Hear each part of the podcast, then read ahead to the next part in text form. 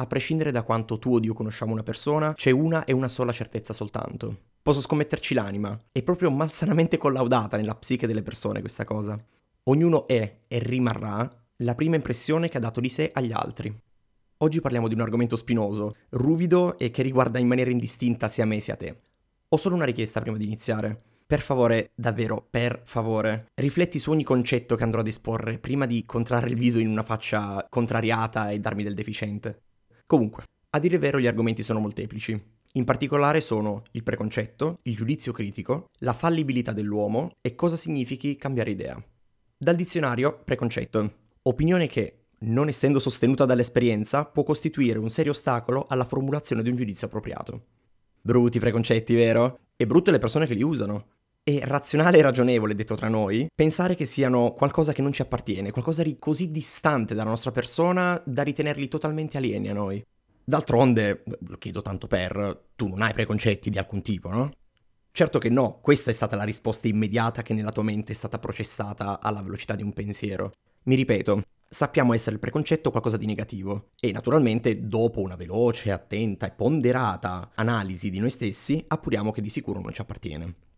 Non mi dilungo troppo su questo, mm, non voglio risultare moralista, mi fa schifo esserlo, quindi taglio corto. Però dimmi soltanto una cosa. Al supermercato, quando vai a fare la spesa, compri mai una mela leggermente ammaccata rispetto alle altre? O l'insalata che magari ha un buco? Quando sul giornale leggi una dichiarazione sintetizzata di un titolo da parte di qualche personaggio che non puoi vedere, quante volte davvero ricerchi quando, come, dove, comunque le modalità in generale e il contesto in cui quella dichiarazione è stata detta? Cioè, è questo che mi chiedo. Quante altre volte invece pensi, ecca là, ci risiamo, dai che questo apre di nuovo la bocca e fa casino. Quante volte quando compri un vestito in camerino provi il primo che ti capita a tiro che sia della tua taglia e invece quando devi andare a pagare torni dove hai preso il vestito e cerchi la stessa taglia che sia un pochettino più nascosta? E quante volte invece dopo aver parlato con una persona hai davvero cambiato opinione, giudizio, quello che vuoi su questa persona? Ci terrei a conoscere le risposte a queste domande, quindi sentiti libero, libera, liberissima, liberissimo di scrivermi in privato e farmele sapere, perché sono, penso, fatti curiosi che la dicono lunga sulle nostre abitudini quotidiane. Mi soffermo sull'ultima in particolare, perché nelle altre intervengono comunque una serie di meccanismi, un po' colpa nostra, un po' della percezione che abbiamo del mondo, un po' dei supermercati, quel che è, quindi andremo un attimo fuori discorso. Vorrei facessi anche quest'ultimo sforzo. Quante volte dopo esserti fatto un'idea negativa della persona con cui stai parlando, gli hai concesso un'altra occasione per dimostrare a te stesso che potresti esserti sbagliato su di questa? Te lo dico io, perché so già la risposta.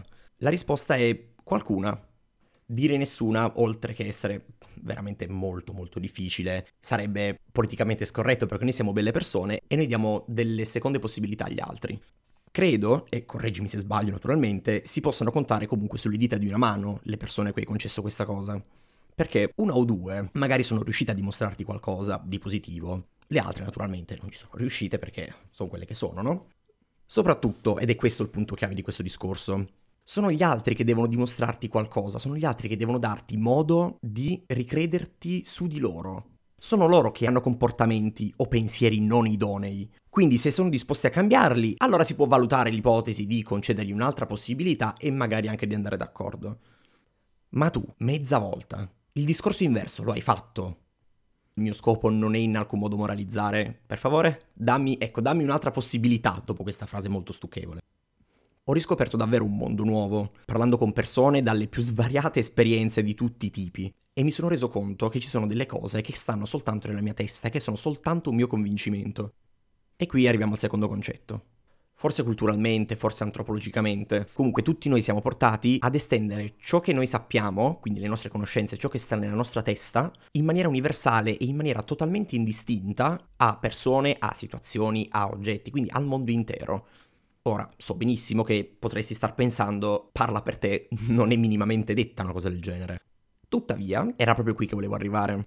Parlando con quella moltitudine di persone di cui ti parlavo pochi secondi fa, mi sono reso conto che io, Lorenzo, cioè io che di me stesso penso di essere una persona mediamente intelligente e probabilmente anche più informata dell'80% del nostro paese, mediamente, eh, così a stima, mi sono reso conto che sono sommerso di preconcetti.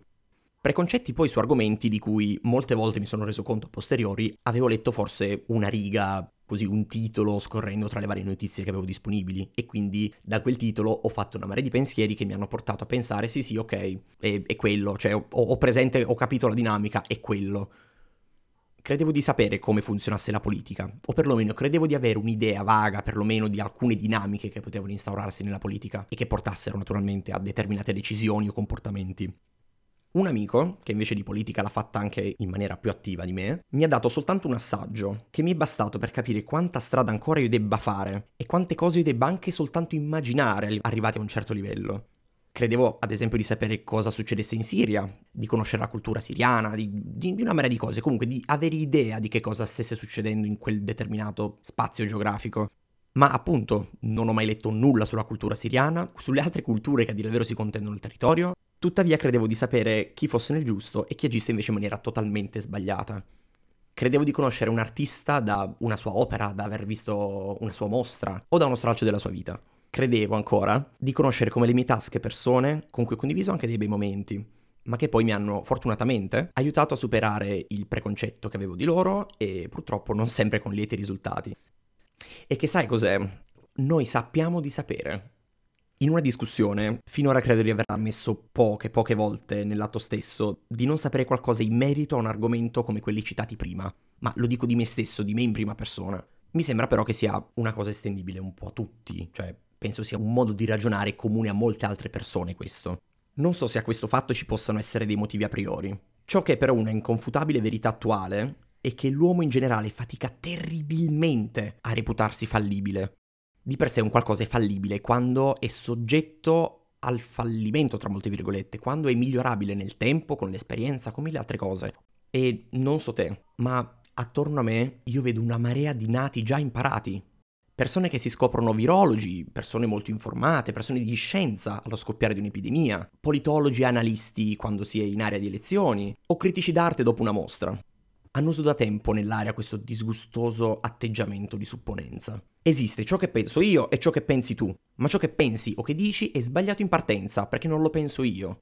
In questo caso, se ti va bene, la persona che ti sta muovendo questa logica malsana proverà ad argomentare con slogan, articoli di dubbie testate giornalistiche o siti web fatti da terrapiattisti in genere, così a stima.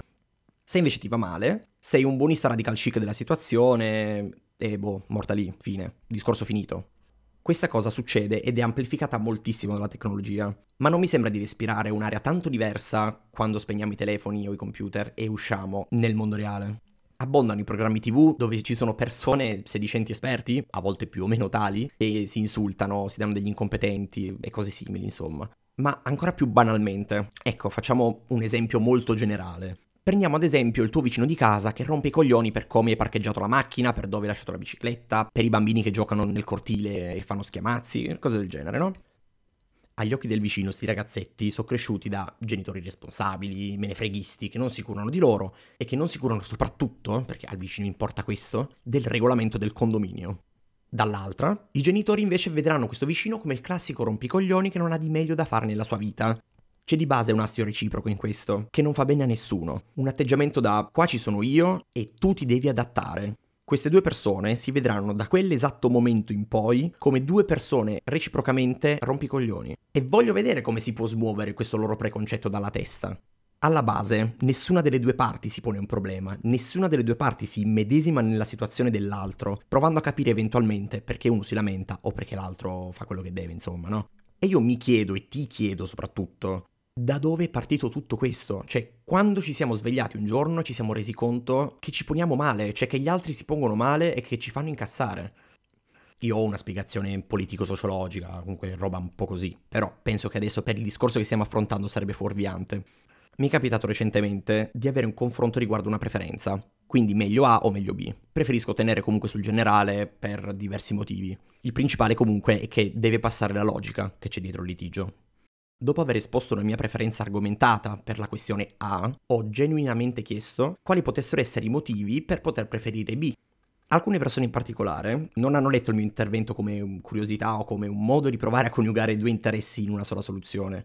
Per queste persone, con cui onestamente ho parlato solo una volta in vita mia, io mi stavo imponendo, ero quello che fa polemica perché gli piace fare polemica, perché è arrogante, punto, basta, fine.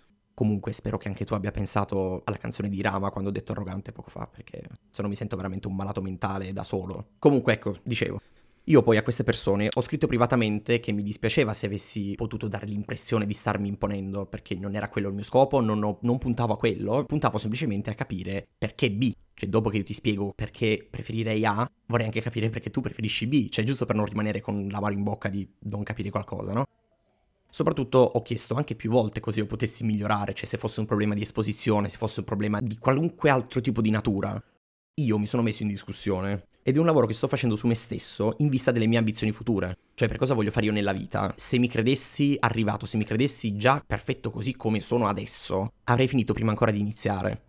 Il finale di questa breve storia è che ciò che ho ottenuto dopo le mie scuse è stato un, un, sadico godimento, è stato un gioire del fatto che io mi stessi scusando, sentendosi anche giustificati a darmi dei consigli non chiesti, cioè proprio lo sbeffeggiarmi in una condizione in cui non c'era da essere sadici per nulla, ecco. E io lì mi sono davvero chiesto una cosa, ma una così potrà mai cambiare idea su di me? Se sei ferma al preconcetto e io ti sto dando esperienza, motivi e materiale su cui poter basare una tua esperienza ponderata di quello che io sono o di quello che ti sto dicendo, per quale ragione non approfondisci la questione? Perché non vai oltre al pregiudizio, al preconcetto, chiamalo come vuoi, e fondi invece il tuo giudizio, e non più pregiudizio, su qualcosa di concreto? Probabilmente è stupido che io possa pensare che altre persone ragionino come me, Naturalmente un po' lo vorrei, però capisco che sia infattibile e che sia forse anche sbagliato pensarlo. Però mi chiedo, quando un'azione positiva, è davvero così impensabile pensare che può essere capita? E la risposta che mi sono dato è che probabilmente è meno dispendioso di energie lasciare le cose così. Conviene, è più facile. Per cambiare idea ci vuole impegno, ci va onestà, ci va un'enorme padellata di umiltà e probabilmente ci vuole anche un bel po' di cervello per poterlo fare. Ma ancora più probabilmente, alla fonte di questo atteggiamento c'è una più imponente e pressante paura di qualcosa. E probabilmente chi non cambia mai idea, o giudizio, o quel che ti pare su qualcuno, ha semplicemente una paura fottuta di essere giudicato. Giudicato dalla persona con cui stai discutendo e dalle persone a te vicine. Durante una discussione, quanto può essere umiliante in quest'ottica fermarsi e dire ok, forse devo rivalutare quello che sto dicendo, ok, forse hai ragione, e finire lì la cosa nel momento stesso in cui tu fermi tutto e chiedi scusa, o se anche non vuoi chiedere scusa, ti fermi e dici che forse l'altra persona ha ragione, devi subirti lo sguardo quando ti va bene, o le parole molto più pesanti di uno sguardo, della persona con cui stai discutendo, che fanno trasparire un'enorme soddisfazione, un piacere profondo per averti ridicolizzato e per aver avuto ragione. E ancora, cosa penseranno di te le persone a te vicine dopo che hai difeso per così tanto tempo un'idea e poi ti rendi conto che hai sbagliato? Finché si discuterà in maniera da dover ridicolizzare a tutti i costi l'altro, per dover aver ragione a qualunque costo, finché l'obiettivo rimane zittire l'altro e non costruire qualcosa con l'altro, allora sì che il giudizio di queste persone conta, e conta terribilmente. Conta, come dicevo prima, se il tuo interlocutore rincara la dose per aver avuto ragione su qualcosa. Conta se cambi facoltà e dai peso a chi penserà di te che sei un fallito perché non ce l'hai fatta e stai cambiando. Se quindi non puoi vivere se non sulla base del giudizio che gli altri hanno di te, probabilmente, te lo dico con tutta la franchezza di questo mondo, non cambierai mai idea. E probabilmente se ci pensi in questo momento sono molto poche le volte in cui hai cambiato idea. Probabilmente sarai anche la causa di dannazione di molte altre persone come me che nel loro piccolo si stanno facendo veramente il mazzo per potersi migliorare perché le persone come me, le persone con un carattere di quelli che, che ami o che odi, con un carattere così grosso nel senso di ingombrante forse con le altre persone, che arrivano a fare un discorso del genere sono quelle che verranno più penalizzate in questo senso, perché alla già enorme difficoltà di arrivare a poter chiedere scusa a qualcuno, per accettare anche solo l'idea di aver sbagliato o di star sostenendo una tesi errata, già quella è una prima difficoltà enorme. Se a questo si aggiunge ancora l'essere sbeffeggiati, allora probabilmente la persona con quel tipo di carattere che cede si ritroverà a essere la persona più fastidiosa di questo mondo perché non te la darà mai vinta. Quest'ultimo discorso, tra l'altro, è totalmente fuori schema, non, non, ce l'ho scritto da nessuna parte, però mi sentivo di volerlo fare. Magari mi sto persino ripetendo, però quello che ci tengo veramente a chiarire è che se non dai tu in primis, perché ti parlo di te nel tuo piccolo, non possiamo pretendere che una persona cambi totalmente dall'oggi al domani, soprattutto che una persona migliori dall'oggi al domani, se non partendo dalle piccole discussioni o dai comuni dialoghi che facciamo tutti i giorni. È da lì che io cercherò personalmente sempre di partire per capire cosa di me posso migliorare e come io e te possiamo andare d'accordo fondamentalmente, perché a me questa cosa preme. Penso di aver detto tutto. tutto quello che penso perlomeno. Voglio lasciarti soltanto con una brevissima frase che ho trovato in giro per il web. La frase è non occorre che tu cambi idea, ma piuttosto che accetti la mia, la possibilità che io esista in un modo differente da come mi avevi immaginato, pensato o aspettato.